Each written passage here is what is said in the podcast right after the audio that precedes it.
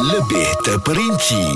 Merangkumi pendapat dan analisa Bulletin FM, isu semasa dan info terkini. Ini topiknya berkaitan dengan pesanan yang dah lama kita pendamkan. Kalau anda ingin kongsikan, bolehlah. Ini berkenaan dengan apa-apa saja sudut perbincangan ataupun uh, mungkin dari sudut pandang yang berbeza lah. Macam saya cakap tadi kan, saya ada pesanan kepada ayah saya yang saya takut nak cakap. Uh, jadi saya dah kongsikan. Uh, mungkin beliau boleh mendengarkan. Tapi tadi Aini pemanggil kita berkongsikan berkenaan dengan hutang. Dan kita ada Fatin uh, dari Subang Jaya juga yang nak berkongsi berkaitan dengan pesanan yang dipendam. Fatin nak uh, kongsikan berkaitan dengan pesanan apa Fatin? Pengalaman saya ni, saya adalah seorang yang nak sentiasa nampak okey tau. Mm-hmm. Bila dekat uh, semua orang yang saya ni lemah, bila saya ada masalah ke apa semua, saya akan okey je dekat uh, sampai satu masa tu kawan-kawan semua cakap macam kau ni batin macam tak ada semua. The fact that orang tak tahu yang kita ni dah go through banyak benda. Sampai satu masa saya dah memang jatuh terduduk yang memang sampai sakit mm-hmm. sampai nak membuat sesuatu yang that time baru saya tahu pentingnya bila kita meluahkan sesuatu dekat orang. Hmm. kita tak boleh simpan semua benda kita tak boleh pun rasa yang kita ni nak okey sentiasa. Tak apa untuk kita nampak lemah. Hmm sebab kita tahu yang sebenarnya orang sekeliling kita memang sayangkan kita. Tapi kita yang ada orang tu bukan kisah pun. Mm-hmm. orang tu bukan sayang aku pun. Dia ambil mudah aja. Mm. ke saya sampai saya memang kisahkan saya. Sampai satu masa uh, kawan baik saya dia meninggal dunia mm. dan kawan baik saya ni adalah orang yang selalu ambil berat. Pasal satu masa bila dia meninggal dunia saya rasa macam oh cara ni yang saya akan simpan sampai bila-bila. Dan bila dia meninggal dunia tu ia yang sebenarnya kau tak boleh hidup seorang. Mm-hmm. Kau kena ada orang untuk kau bersedih.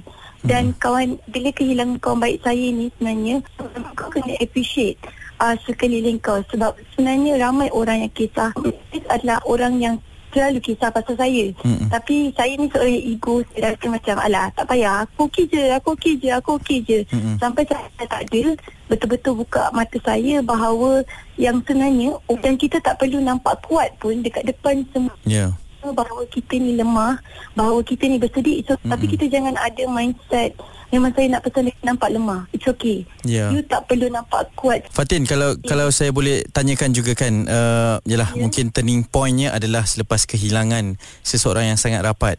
Uh, dan dia juga memberikan satu life lesson yang sangat baik kepada awak kan. Kalaulah diberikan peluang, uh, apa yang awak ingin cakapkan kepada beliau, Fatin? Oh, masih ada saya memang nak cakap kat dia yang terima kasih sebab dia adalah antara orang yang saya nampak yang ikhlas dengan saya Sal sebab saya tak mem- tak memberi dia kisah pasal saya saya tak hargai dia anggap macam oh tak ada apa-apa saya tahu betapa pentingnya keikhlasan dia, dia pada saya sebab dia memang memberikan kesan yang sangat besar ya yeah. dia tak ada mm-hmm.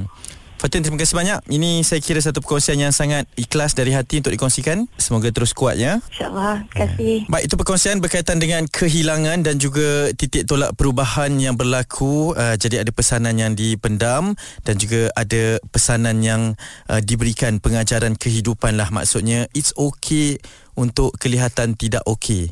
Ha, jangan kita ini sebab nak tunjuk kuat dekat semua orang kan. Ha, kita ni tunjuk hebat sahaja kita abaikan perasaan dan juga kesakitan kita.